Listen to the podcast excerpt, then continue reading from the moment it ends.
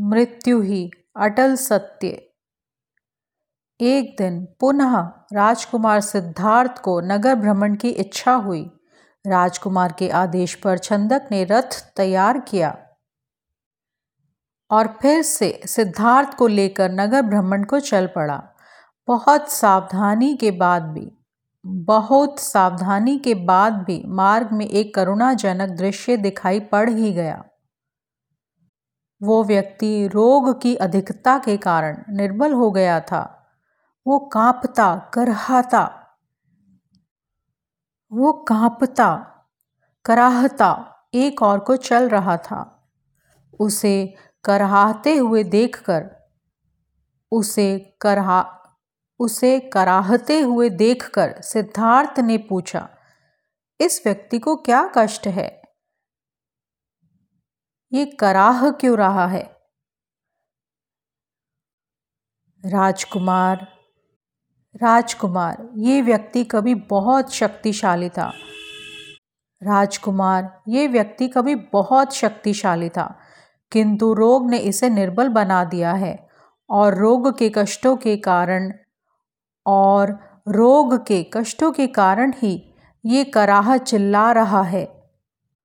ओह क्या ये रोग हर किसी को हो जाता है? हाँ राजकुमार। रोग, राजा रंग छोटा, बड़ा, स्त्री, पुरुष किसी में भेद नहीं करता। ये किसी को भी अपनी चपेट में ले लेता है। छंदक की बात सुनकर राजकुमार क्षण भर के लिए विचार मग्न हो गए। छंदक धीरे धीरे रथ आगे बढ़ा रहा था।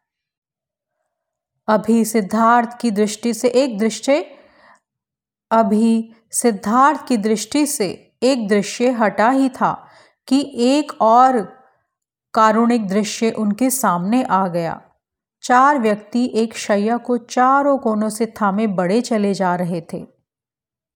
उनके पीछे कुछ व्यक्ति रोते हुए और कुछ मौन चल रहे थे। छंदक, ये क्या है? राजकुमार ने पूछा। राजकुमार, एक व्यक्ति की मृत्यु हो गई है। ये लोग शैया पर डालकर उसका अंतिम संस्कार करने जा रहे हैं। जो व्यक्ति उसके पीछे रोते हुए चल रहे हैं, वे मरने वालों के परिजन हैं। वे मरने वाले के परिजन हैं। इस व्यक्ति की मृत्यु क्यों हो गई, छंदक? राजकुमार, मृत्यु तो अटल सत्य है। राजकुमार, मृत्यु तो अटल सत्य है। ये तो संसार के सभी प्राणियों को आनी है। तब क्या मैं, यशोधरा, महाराज आदि सभी मृत्यु को प्राप्त होंगे? तब क्या मैं, यशोधरा, यमराज? तब क्या मैं, तब क्या मैं, यशोधरा, महाराज आदि सभी मृत्यु को प्राप्त होंगे? अवश्य राजकुमार। अवश्य राजकुमार। कुछ समय पहले या बाद में सभी प्राणियों की मृत्यु होनी निश्चित है। जो जन्म लेता है, वो मृत्यु को अवश्य प्राप्त होता ही है। छंदक की बात सुनकर सिद्धार्थ मौन हो गया। छंदक की बात सुनकर सिद्धार्थ मौन हो गए। रथ धीरे धीरे आगे बढ़ रहा था। राजकुमार सिद्धार्थ की आँखों के सामने दृश्य लगातार बदलते जा रहे थे। सिद्धार्थ अभी विचार मग्न ही थे कि आगे से भगवा वस्त्र धारण किए एक व्यक्ति आता हुआ दिखाई दिया।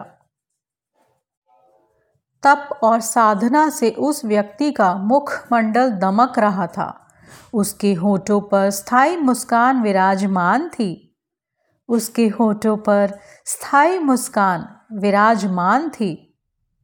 सिद्धार्थ ने उसे देखकर पूछा, छंदक ये प्रसन्नचित और तेजस्वी पुरुष कौन है? छंदक, ये प्रसन्न चित्त और तेजस्वी पुरुष कौन है? राजकुमार, ये तपस्वी सन्यासी है। ये संसार के राग द्वेष से मुक्त है।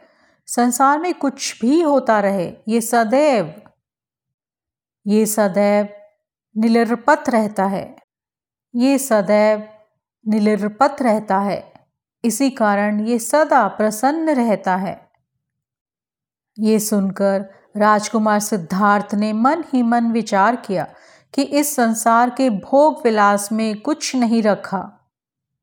अब मैं भी इस संसार में, अब मैं भी इस संसार में निर्लिप्त होकर सन्यासी ही बनूँगा।